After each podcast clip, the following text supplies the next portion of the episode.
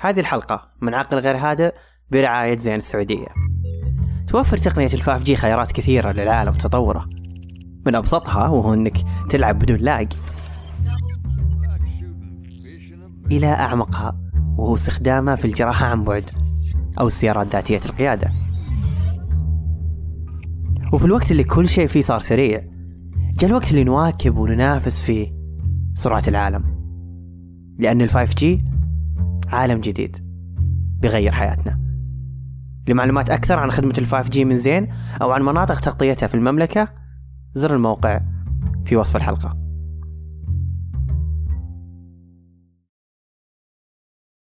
أهلا. في عام 1787 كان في مجموعة مصلحة يسمون نفسهم جمعية فيلادلفيا للتخفيف من معاناة السجون. وكانوا مؤمنين أن جميع البشر قادرين على التغير. وتخليص أنفسهم من أفعالهم وأفكارهم السيئة بالعقاب. لكن ما كانوا يشوفون أن التعذيب بطريقته القديمة راح يغير من المجرمين. كانوا لطيفين شوي. يبون يتخلصون من الضرب والإذلال العلني الممارس على السجناء. كانوا يؤمنون أن التغير يبدأ من النفس.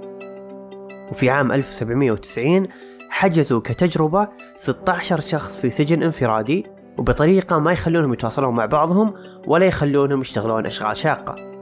فقط يجلسون في هذه الغرفة أو الزنزانة لوحدهم عشان يفكرون بجرائمهم ويراجعون أنفسهم وأفعالهم. وفي حال صارت التجربة بشكل جيد يخرجونهم ويصيرون مثل ما سموهم تائبين. لاحظوا أن الهدف الأساسي والوحيد من هذا العقاب كان لخلق تجربة فريدة بين السجين وأفكاره. لأن السجن العادي ممكن يعزز من الروح الاندفاعية ويزيد الشخص عدوانية. لما يكون في بيئة سامة تحمل نفس أفكاره. ما تغير شيء. فالعزل وجلوس الفرد مع ذاته لمراجعة أخطاء وتقييمها كان هو هدفهم الأساسي. لما قريت القصة كانت مرة مثيرة للاهتمام كيف أنهم مهتمين بالجانب الروحاني والفكري لشخص حكم عليه المجتمع أنه شخص سيء لكن هل السجن الإنفرادي يحمل نفس أهداف القديمة الآن؟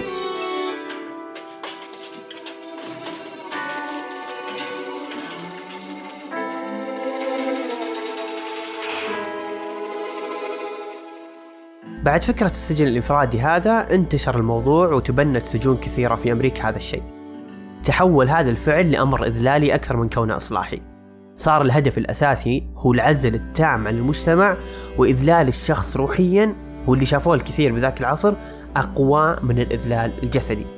واحدة من الأوراق في 2014 كانت تقول أن المعتقلين في الحبس الانفرادي في سجون نيويورك كانوا أكثر عرضة بسبع مرات أنهم يؤذون أنفسهم مقارنة بالمساجين العاديين.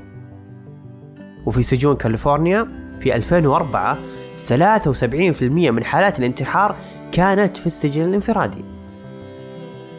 أحد الكتاب في العصر اللي انتشر فيه هذا العقاب وهو من أقوى المعارضين للسجن الإنفرادي اسمه تشارلز دينكنز وصف ألم السجناء بعد زيارتهم بهذا الاقتباس وبتصرف. أراه تعذيب بطيء وقاسي بطريقة قد تجعله أسوأ بكثير ولا تقارن مع أي تعذيب جسدي. ولأن نتائج المروعة لا ترى بالعين المجردة إلا أن جروحه ليست على السطح. بمعنى أنها تنهش الأرواح حتى وإن بقي الجسد سليم. داخل الزنزانة.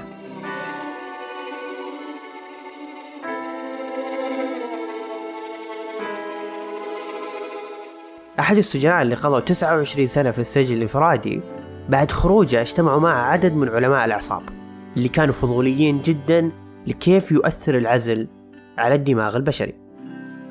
كان يقول السجين أنه بعد ما طلع كان عنده صعوبة كبيرة في التعرف على الوجوه. وأن أخذ وقت لين تعودت عينه على شكل الوجه وتعابيره. وفسروا العلماء أن هذا الجزء من المعالجة في دماغه تم التخلي عنه لأن عقله عرف أن هذه الأشياء ما عندها مهمة للبقاء على قيد الحياة داخل الزنزانة. ما يحتاج يشوف بشر عشان يعرف تعبير وجيههم كل اللي يحتاجه هو إنه يكون بين أربع جدران.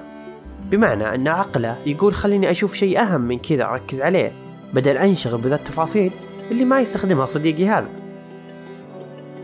في منطقة بالدماغ اسمها بالعربي الحصين وهي مسؤولة عن التعلم والذاكرة والوعي المكاني.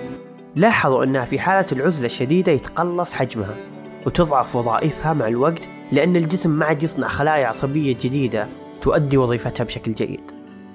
غير البروتينات الكثيرة المسؤولة عن الذاكرة والحالة النفسية يقل ضخها في الجسم لأن الأوامر العصبية الخاصة فيها برضو تقل مع الضغط والإجهاد النفسي اللي يسببه العزل الشديد. طيب مبارك وش تبي توصل له؟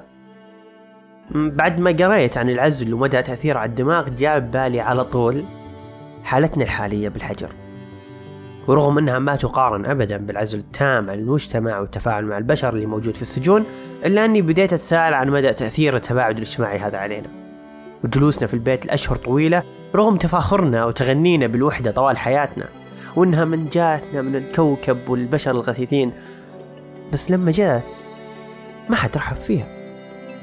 فتساؤلي هو وش إحنا أثناء وبعد كورونا؟ خلوا عنكم وسوسة تعقيم اليدين والفترة اللي بنمر فيها عشان نحافظ على نظافة من حولنا. لكن أقصد التغير الكامل لأرواحنا بعد ما شفنا لأول مرة العزل بشكلها الحقيقي.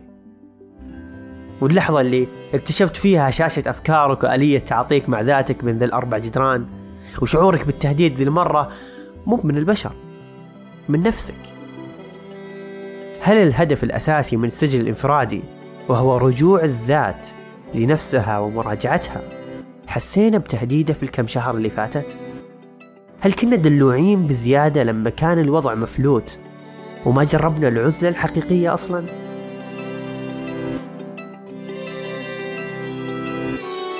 What does it mean to be normal? And what does it mean to be sick?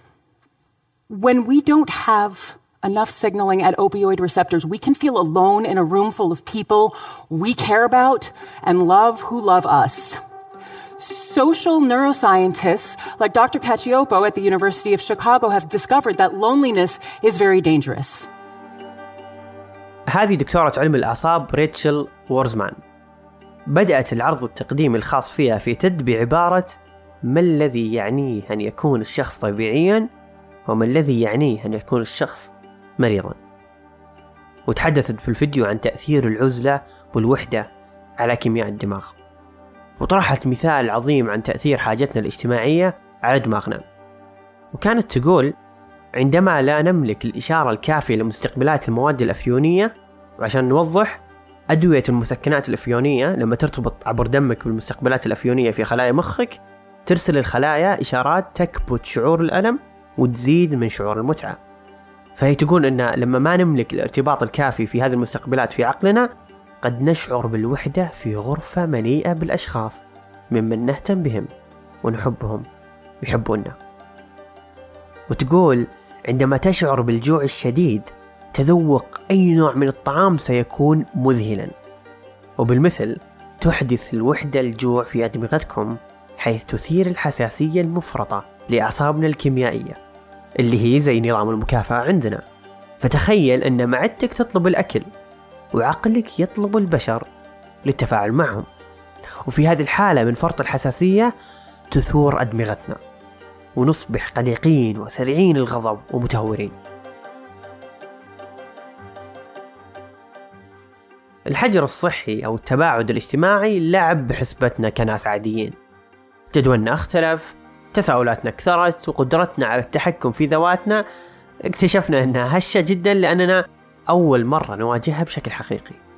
إلا أني دايم أتساءل بطريقة كوميدية بس جدية بنفس الوقت مين يعالج الدكتور النفسي إذا مر بمشكلة نفسية؟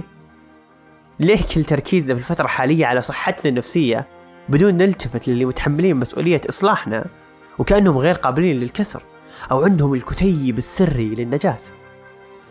هل باب النجار مخلوع في هذه الحالة؟ ولا الأمر أعمق من كذا؟ آه حالي حال كان زي كل كل البشر. كنت في حالة من القلق حالة من الخوف لأنه آه اللي حصل إنه فجأة كلنا خرجنا من دوائر راحتنا. يعني خرجنا من هذه الدكتورة أروى عرب. أستاذ مشارك في علم النفس بجامعة الملك عبد العزيز ومؤسسة مركز ذات للاستشارات النفسية والأسرية بجدة. وكان سؤالي لها كيف كنت قادرة على التركيز على صحتك النفسية في وقت الكل من حولك من مراجعين أهلك أولادك في حالة توتر ويحتاجونك بشكل أكبر من أي وقت ثاني؟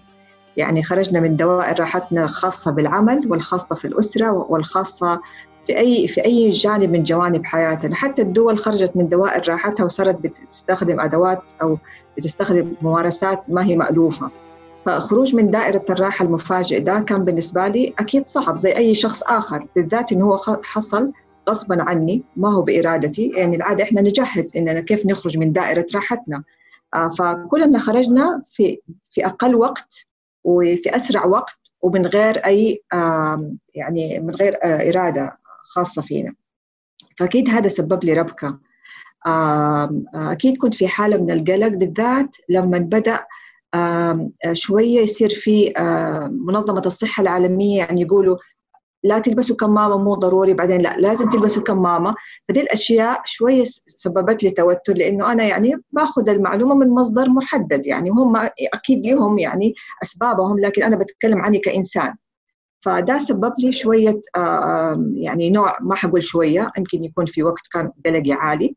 بالذات لما يكون الإنسان مسؤول. يعني مثلا أنا مسؤولة عن أولادي كأم مسؤولة عن أنا كابنة. عندي أدوار عندي أدوار مختلفة في الحياة فبالتالي كل دور من هذه الأدوار ما زال مستمر لكن أسلوب تعاطيه أو أسلوب ممارسة الدور اختلف.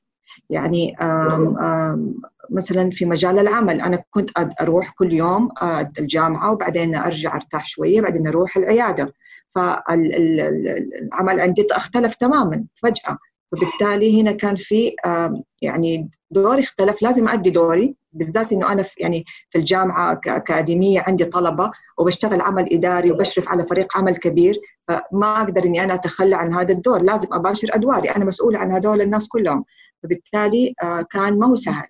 نفس الشيء بالنسبة للعيادة آه، أو بالنسبة للاستشارات. آه، كان لازم إني أنا أرتب طريقة معينة إنه إحنا كيف نسهل الوصول للمراجعين. فهذه الأمور كلها سببت عدم توازن سببت لي عدم توازن في البداية. وحسيت مشاعر مختلطة. حسيت مرة أنا يعني حزينة ومرة حسيت إني أنا قلقانة. فمشاعري اختلفت. ف, ف يعني اللي عملته إنه أنا حاولت أقعد مع نفسي واحاول إني أنا أفسر دي المشاعر. أنا إيش اللي يعني مزعجني أكثر شيء أو إيش اللي مسبب لي عدم توازن؟ هل هو القلق عن عن الصحة بشكل عام ولا العدوى؟ ولا قلقي على شغلي واي وحددت نسبة. يعني حطيت كده من عشرة كل أدواري في الحياة وكيف كل دور من هذه الأدوار؟ صار فيه عدم توازن وإيش المفروض أسوي حياله؟ مثلا عندي ابني في في يعني جاء إجازة وما قدر يرجع. هو سنة تخرج في اليابان ولازم إنه هو يرجع يكمل يعني. فبالتالي أنا كنت كمان شايلة هم إنه كيف حيرجع. وكان في, البداية ما كان في وضوح. يعني هل متى حيفتح الطيران؟ طيب اللي حيروح؟ حيقدر يرجع ولا لا؟ ويعني الدوام اللي الكل كان عارفها. فكنت يعني شايلة هم نفسي وهم الناس اللي أنا مسؤولة عنهم. فكان في يعني عدم توازن. لكن لما آه، كده حطيت زي لوحة كده قدامي وحاولت أرسم الفترة الجاية كيف حيكون المشوار. ما حاولت أنظر أنظر على المدى البعيد لأني ما يعني أنا يا دوبك أعرف بكرة إيش حيصير فيه. فعشان لا أرهق نفسي فقعدت أفكر كل أسبوع بأسبوع أو كل يوم بيوم عشان أسهل على نفسي. آه، وبدأت أحل أشوف الأولوية فالاولويه وبدات بدأنا نرتب. طبعا وجود أحد مساند معك كان جدا كبير. يعني كأسرة إنه في أم وأب وفي زوج وفي أبناء يساعدوا في هذا الجانب سهل. وجود فريق عمل في في الجامعة سهل لي. وجود فريق عمل في في العيادة سهل لي. فال social support أو الدعم الاجتماعي كلنا نحتاجه. مو عشان أنا أخصائي نفسي أو استشاري نفسي معناته أنا حقدر إني أنا أختم كل أنواع التكنيكات والعلاجات وأحاول وما ما حواجه أي مشكلة أو صعوبة. الأخصائي يحتاج دعم ويحتاج بعض الأوقات يحتاج يستشير أحد. واحيانا أكون عارفة إنه أنا حسمع الشيء اللي أنا عرفته بس أحيانا أحتاج أسمعه من شخص ثاني أسمعه من صوت برا آه، يوصل لي مو من الصوت الداخلي. كان ما هو سهل. بس الحمد لله آه، قدرت إني أنا آه، يعني أتخطى وهذا لا يعني إنه ما ما كانت نسبة القلق صفر. أكيد كان في زي زي أي شخص آخر وحاولت أبعد عن المؤثرات الخارجية اللي تسبب لي توتر. يعني الماتريكس هذيك السوداء اللي كان فيها عدد الوفيات وعدد في كل العالم وعدد الإصابات وكان بيزيد ويعني حاولت أبعد تماما عن هذه الأشياء لإنه يعني ما في يدي أسوي شيء. يعني حوتر نفسي وفي النهاية ما في يدي حيلة. فحاولت إني أنا أبعد عن دي المؤثرات. وبدأ شوية شوية سبحان الله الإنسان كل البشر عندهم قابلية على التكيف. فكل واحد بيتكيف بطريقة معينة. في البداية كلنا أكيد كده واجهنا آه، يعني خبطة كبيرة. لكن شوية شوية كل مين تأقلم بطريقته الخاصة. فالإنسان بطبعه سبحان الله ربنا أعطاله هذه الميزة إنه هو يحاول إنه هو يتكيف مع الظروف المختلفة. في الحياة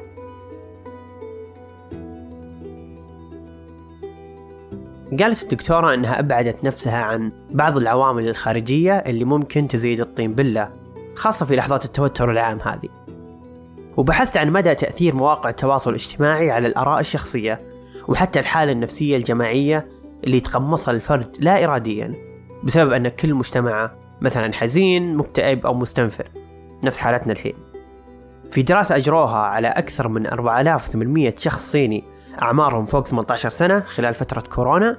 كانوا يبون يعرفون من خلالها مدى تأثير مواقع التواصل عليهم بسبب أنها المصدر الأسرع انتشارا عشان يشوفون آخر أخبار الفيروس.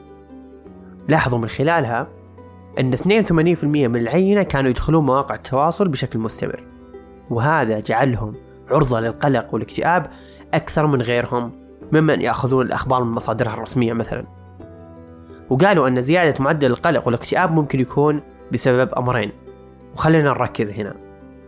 السبب الأول أن مواقع التواصل بذاك الوقت كانت في حالة استنفار كبيرة وما حد يقدر يفرق بين الأخبار الصحيحة أو الأخبار الكاذبة المضللة.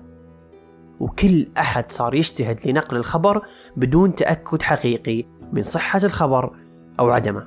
إذا حبست نفسك لدقيقة من دون أن تسعل فأنت غير مصاب بكورونا. هكذا تقول الشائعة. هل صحيح أم خطأ؟ ويظهر من خلاله شخص ينشر ويروج الشائعات عن أعداد الحالات المصابة بفيروس كورونا في بعض المحافظات في محاولة لبث الفزع والذعر بمعلومات وادعاءات غير صحيحة. فقد أسفرت نتائج المتابعة الأمنية بفضل من الله تعالى عن القبض عليه. دائما دائما شربوا ماي لأن الفيروس إذا دش بالصدر هو dangerous وايد. بس إذا شربتوا ماي حاشكم هذا الفيروس. وراح بطنكم البطن فيه أشياء آه، يعني تشيل الفيروس. فوايد وايد. السبب الثاني وهو المقلق أكثر هو إن التوتر الكبير زاد من تغير سلوك المجتمع في إظهار قلق أو مشاعر السلبيه في حساباته الشخصية. ولأن مواقع التواصل معديه بطبيعتها زاد هذا من التوتر العام مما زاد تعرض المجتمع بالكامل. لأفكار سوداوية تزيد من سوء صحته النفسية بعد الدراسة هذه تساءلت عن مدى صحة حالتنا النفسية في الوقت الحالي. هل إحنا جد فينا شيء؟ أو جالسين نتقمص توتر بعضنا وننقله للآخرين؟ وبكذا كلنا نصير حزينين وقلقين خايفين بشكل مبالغ فيه وغير حقيقي يمكن. وأذكر أحد أصدقائي قال لي إن اخصائيا نفسي قال له في جلسة علاجية سواها قريب اترك كل مشاعر كورونا على جنب لأنها مضللة للنتائج الحقيقية للعلاج. كان مرة شيء غريب ومثير للاهتمام. عشان كذا خلونا نسمع جواب دكتورة أروى عن هذا الموضوع. سؤال جدا ممتاز. يعني خلينا نتفق من من كذا من, من قبل ما نجيب على السؤال إنه السلوك الإنساني معدي والإنفعالات الإنسانية معدية. فبالتأكيد لو آه، بالذات الشخص اللي في حالة عدم توازن لما يكون في مجتمع آه، عنده توجه معين سواء كان سلبي أو إيجابي أو كان فرح أو كان اكتئاب أو حزن. فالسلوك الإنساني معدي. بالذات لما يكون الطريق ما هو واضح أو الإنسان ما هو من الأشخاص اللي عنده وعي ذاتي بنفسه أو ما يعرف نفسه بشكل واضح. فأول هذه نقطة أولى إن السلوك الإنساني فعلا معدي. ثاني حاجة إنه وقت الأزمات وقت المشاكل طبيعي تزيد نسبة الاضطرابات النفسية أو أو تقلبات المزاجية. يعني في كل الدراسات في في الحوادث أو الأزمات المشابهة ما في زي كورونا لكن في المشابه حنلاقي إنه حتى منظمة الصحة العالمية صرحت إنه في قلق عالمي. ما هو قلق يعني يخص مدينة معينة أو بلد معين في قلق عالمي. فأكيد ترتفع نسبة التقلبات المزاجية وعدم التوازن والاضطرابات النفسية. آه، في دراسة عملناها على تقريبا 2000 شخص وجدنا إنه آه، نسبة الاكتئاب فعلا كانت عالية في المجتمع بنسبة تقريبا أقل من 50% بشوية يعني 47% من العينة كانوا نسبة الاكتئاب عندهم فوق المتوسط. جاء في المرتبة الثانية القلق آه، تقريبا 45 أو 44% وبعدين نسبة الهلع كانت في تقريبا 32% ففعلا كان آه، يعني آه، القلق والاكتئاب نسبته مرتفعة. لكن ما نقدر نقول إنه هذا إذا يعني إنه المجتمع أصيب بهذا الاضطراب وهذا شيء دائم. هو قد يكون لفترة معينة وبعدين ينتهي أو يزول. عشان كده وقت الأزمات وقت الظروف الصعبة الإنسان ما يقيم نفسه نفسيا إلا بعد ما ينتهي هذه الصفحة. آه، إذا استمرت الأعراض بعد زوال المحفز الخارجي آه، لمدة شهر أو ثلاثة أسابيع أو أكثر ما زال عنده أعراض الاكتئاب أو القلق هنا ممكن إنه هو نقول إنه آه، ممكن يكون عنده الاضطراب أو ممكن يراجع أخصائي نفسي. ياخذ يعني ياخذ الموضوع بمحمل الجد. لكن في ناس كثير من بعد ما فتح الحظر ثاني يوم رجعوا طبيعي. فلقينا الناس تأقلموا وتكيفوا بسرعة وفي ناس أخذوا بضع أيام وفي ناس آه لا تفاقمت عندهم الأعراض ويحتاجوا لدعم نفسي. غير الأشخاص اللي أساسا مشخصين باضطرابات نفسية. اللي أساسا عنده OCD آه، وسواس قهري أو أساسا عنده اكتئاب أو أساسا عنده قلق. فبالتالي زادت أو ضاعفت عنده أعراض هذه الاضطرابات وقت وقت الجائحة. plus أو إضافة إلى ذلك آه، في البداية كانت شوية الخدمات الطبية النفسية آه، شوية صار في يعني كانت ما هي مستعدة فصار في كده إيقاف شوية. الذهاب للعيادات وصرف الأدوية و فهذا كمان ممكن يكون آه، أثر على هذه الفئة من من الأشخاص. قرأت دراسة إنه نسبة ال ال أنواع الأفلام المشاهدة خلال هذه الفترة كانت كلها يعني دراما وحروب وأمراض يعني حتى صار في زي المغناطيس إنه الإنسان بدأت تتف... الأشخاص بدأوا يتفرجوا أو ينجذبوا لهذا النوع من الأفلام. آه، من الأشياء اللي, برضو لاحظتها الناس صار عندها وهم آه، أو قلق عدم الإنجاز. يعني إذا تكلم ال social media إلا بيحط نفسه هو بيسوي جيم في البيت ولا بيمشي 20 خطوة 20 ألف خطوة في اليوم ولا طبخ كل أنواع العيوش ولا آه، قرأ 50 كتاب ولا تعلم لغة. فدي الأشياء سببت ضغط آخر. فلما بدأنا نرجع يعني أخذ الاستشارات آه، كثير من الناس ما كانت مشكلتهم أي شيء غير إنه هل أنا طبيعي؟ هل أنا طبيعي إني أنا لين دحين ما قرأت ولا كتاب؟ هل أنا طبيعي إنه أنا ما ما ما اهتميت في بيتي ونظفت بيتي ولا هل طبيعي إنه أنا ما بمارس رياضة صار في آه، آه، يعني ترسبات أو صار في آه، قلق سبب سببت كورونا أنواع من القلق الفرعي يعني صاروا الناس ما هم مركزين على العدوى. لا هل أنا طبيعي كل الناس بتمشي وأنا ما بمشي؟ فهذه من الأشياء اللي كانت مستغربة يعني إنه الناس بتتواصل يعني لأن هي شخصت نفسها إنه هي ما هي سوية. إذا أنا ما بمشي في اليوم معناته أنا ماني سوي. فوصل إنه هو شخص نفسه بهذا بهذا الشيء. ف وجيد من الناس إنه هي بتتواصل وتحاول إنه هي يعني تأخذ المشوره من مكانها الصحيح. ما بالك في كثير من يعني ممكن يكون عشرات ومئات من الأشخاص شعروا بنفس الشعور بينهم وبين نفسهم وده ممكن سبب لهم يعني بالذات لما يكون الشخص عنده ثقة بنفس ضعيفة أو تقدير بذات منخفض ويحس بدي المشاعر فتتفاقم عنده ممكن يؤدي إلى قلق واكتئاب. فبالتالي ما كانت كورونا هي سبب القلق والاكتئاب سببه السبب الفرعي إنه أنا ما بنجز ولا بسوي زي الناس كلها. فبالتالي أنا عندي مشكلة فبيدخل في طور من القلق والاكتئاب بسبب وهم عدم عدم الإنجاز.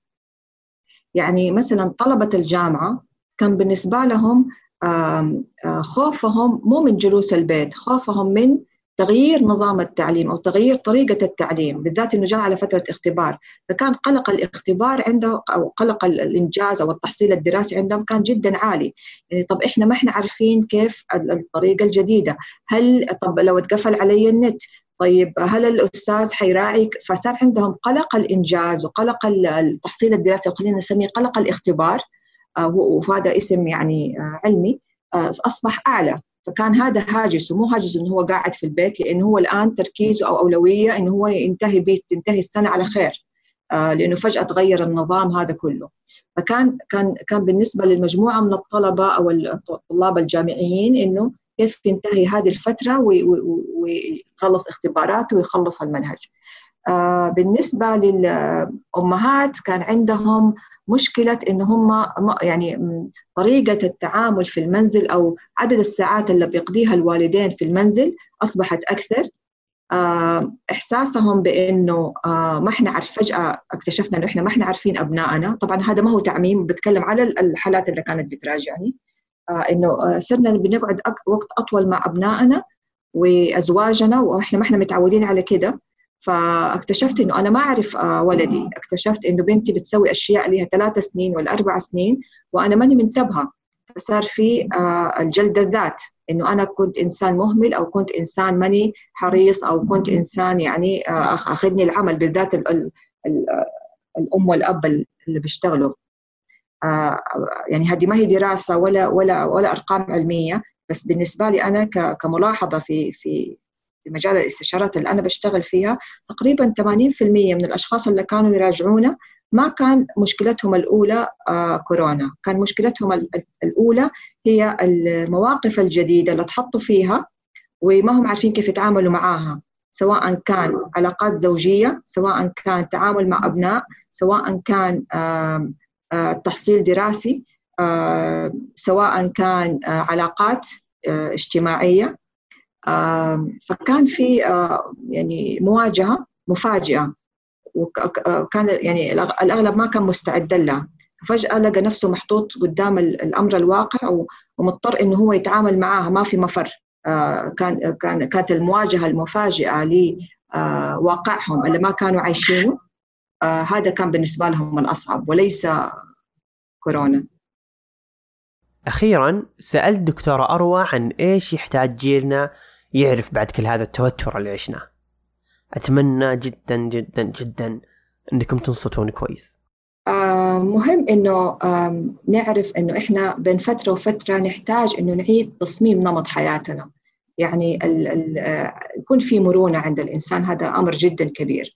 آه لأنه الحياة حتتغير وهذه ما هي آخر مشكلة حنواجهها. حتى حنواجه مشاكل قد تكون أقل من كذا أو أكبر من كذا الله أعلم. بس لازم الانسان يكون مستعد مستعد ب, ب, ب بوعيه بذاته مستعد بمرونه وزي ما الوباء في ثلاثة يمكن مصطلحات كده سمعناها كثير في هذه الفترة العدوى والمناعة. والتحصين أو التطعيم. فخلينا نقول إنه الناس ممكن يعدوا بعض بالسلوك السلبي أو بالأفكار السلبية وأيضا بالأفكار الإيجابية والمشاعر الإيجابية. فننتبه من هذه النقطة. آه، مهم إننا نرفع مناعتنا النفسية والمناعه النفسية تترفع بالذات في وقت الأزمات بثلاثة أشياء. بالسيلف كير أو الاعتناء بالنفس. بأن يكون في social support يعني في ناس أو دعم اجتماعي في ناس بيقولوا إنه هذه كانت فترة عزلة وإحنا هي ما هي خلينا نسمي الأشياء بمسمياتها هي ما هي عزلة العزلة هي الإنسان فترة هو يختارها ويقرر إيش يسوي فيها لكن إحنا كنا في عزل أو حظر مفروض علينا فنسمي الأمور بمسمياتها الإنسان كائن اجتماعي بطبعه وليس كائن منفرد وعايش لوحده. ويكون في نمط حياة سيستم في حياتنا نظام في حياتنا يسهل لنا الأمور. حتى لما بدي أغير بعدين لأي سبب كان يكون أنا عندي قالب أغير أغيره. مو أكون عايش حياة عشوائية فوضوية فبالتالي لما أجي بدي أغير ما حيكون واضح بالنسبة لي إيش هو مستوى التغيير. آه، بالنسبة للتحصين النفسي غالبا أو هو الأساس بيكون في الوعي النفسي، كل ما الإنسان كان عنده وعي وهذا يعني هي كلمة سهلة في في في نطقها وسهلة في وتتكون من أحرف قليل لكنها في فحواها ما هي سهلة وتحتاج جهد وتحتاج آه وقت وتحتاج أمور كثيرة يعني. هي معنى عميق جدا لما نقول الانسان يعي بذاته ويتعرف على ذاته. هذا مشوار طويل جدا لا ينتهي لين آخر يوم في حياتنا آه، ويحتاج آه، مننا إننا نحطه في عين الاعتبار بشكل كبير.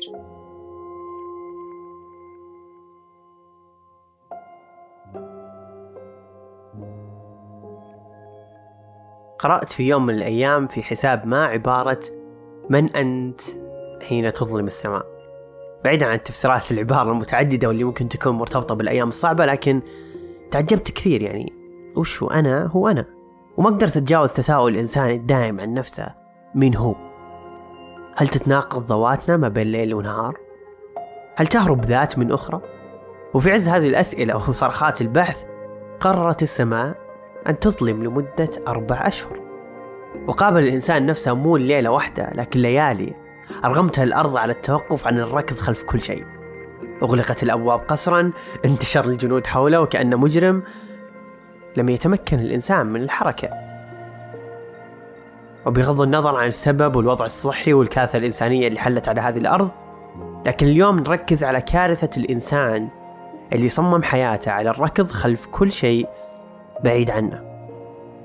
أعلنت الأرض انتشار كورونا على سطحها وصار النداء اللي نسمعه كل يوم. في المملكة العربية السعودية إجمالي الحالات المؤكدة منذ بدء الجائحة وحتى اليوم يصل إلى 237803 حالة مؤكدة. بالضبط. ومن هنا أجبرنا الوضع نراجع ذواتنا. نشوف وين إحنا وين رايحين ولوين بنوصل. خلانا نفكر بصحتنا وضعيفنا وحياتنا وحتى ارتباطنا بالآخرين والعلاقات بشكل أكبر وأعمق. كانت لحظات عظيمة لكنها مؤلمة من كمية وضوحها. أكيد في كثير استوعب أنه ما بنى نفسه وكان ركضه بغير هدى لأنه لما رجع بيته أو لما استقر في بيته ما لقى شعور البيت. حتى غرفته اكتشف أن كل شيء فيها ما يناسبه ولا يمثله. بس الأكيد أننا أثبت لنفسنا قدرتنا على التعاطي مع جميع الأمور وقوتنا في الصبر والتجاوز. عرفنا حجم التماسك البشري أمام الكوارث وكيف كنا فجأة نقوم بنفس الشيء بنفس الوقت بقارات مختلفة. ومثل ما قال الدكتورة أروى تماما البشر يعرفون كيف يتكيفون مع مشاكلهم. علمنا هذا التباعد نقرب من أنفسنا ونعرفها. وهذا الظلام كان سبيل للنور لمن شاء أن يرى النور. وكانت رسالة تغيير وتعديل واضحة وجلية لمن أراد الاستيعاب. وهذا الظلام أعتقد أنه خلق فينا رغبة وصول لحياة رائعة مع ذواتنا لأننا ما نضمن متى تقرر السماء أن تظلم مرة أخرى.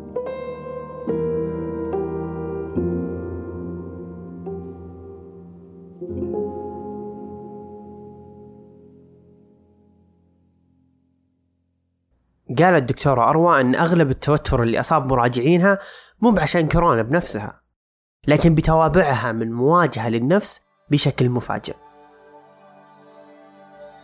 وهذه الحلقة مو بحلقة عن تاريخ الأمراض هذه حلقة عن تاريخنا مع أنفسنا بين ذا الأربع جدران.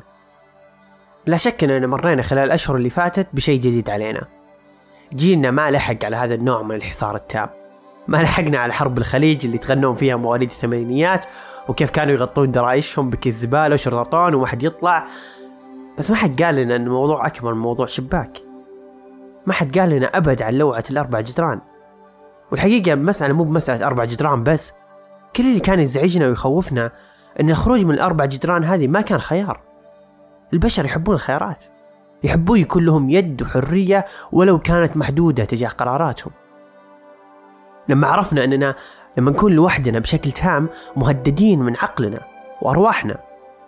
أو حتى لما اكتشفنا أن الجلوس لمدة أطول مع أهلنا شيء يشعرنا بالتهديد من كمية الفجوات الكبيرة اللي بيننا. على الزاوية الثانية عرفنا أن الجامعة عمرها ما كانت هم لكن أسلوب هرب من أحداث كثيرة. اقتبسنا بعضنا لدرجة حتى همومنا خلتها مواقع التواصل تتشابه. طبخنا زي بعض أعلنوا المشاهير نفس الإعلانات رفعنا نفس الهاشتاجات للترند وحملنا التيك توك. وعيدنا بعض وكررنا نكاتنا السخيفة اللي في العيد بس ما حد قال لنا نوقف لأنه مو بوقته. يقول الكاتب في كتاب التداوي بالفلسفة أن من أصعب المهام على الفلسفة هي تنمية القدرة على الحياة عندما لا تكون الحياة جديرة بالحياة. مستوعبين؟ لما تكون الحياة في أسوأ مراحلها هذه أصعب لحظة في الفلسفة أن تخليك قادر على العيش في هذه اللحظة. ويقول نيتشه أن الوقوع في ضراوة المرض قد يجعل المرء أكثر إقبالا على الحياة مما حين يكون معافى ويتمتع بظروف حياة مريحة. نحتاج النغزة بس عشان نقدر قيمة الحياة. شكرا لاستماعكم. وأتمنى خرجتوا من كورونا بشيء عظيم قبل تخرج منكم أسوأ ما فيكم. أتمنى منكم تقييم البودكاست على منصة بودكاست بالآيفون أو أي منصة تسمعونا منها.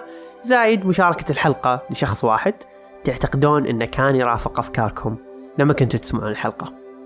وشكرا أسماء خميس اللي رسمت بوستر الحلقة العظيم وترجمت أفكارنا لشكل فيزيائي مريب جدا. بنحط لكم حسابها في وصف الحلقة.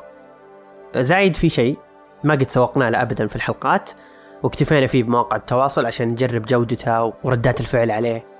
وبما أنها مبشرة الآن فجاء الوقت المناسب للإعلان عنها.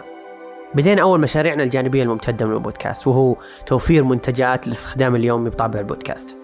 لأننا مؤمنين جدا بالبيئة والحفاظ عليها كان أول منتج اعتمدناه هو حقيبة قماشية عليها شعار البودكاست بجودة رهيبة جدا وقابلة للاستخدام للكشخة فيها أو حتى إذا بتروح تتسوق تشتري خضار وفواكه.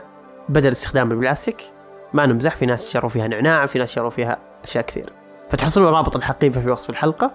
راح تحصلون في إنستغرام البودكاست stories مثبتة للحقيبة عشان تشوفون جودتها وتشوفون أصدقاء البودكاست اللي اشتروها الفترة الأخيرة. وطبعا شاركونا صوركم في حال شريتوها وصلتكم وبرضو بيكون عظيم جدا متابعتكم لنا في تويتر. ينزل هناك محتوى لطيف مكمل للحلقات من مراجع واقتباسات فنحلل الحلقة هناك زيادة. وبس والله. كونوا بخير وانتبهوا لأنفسكم لأن حربنا مع الجدران وحده. أنا مبارك.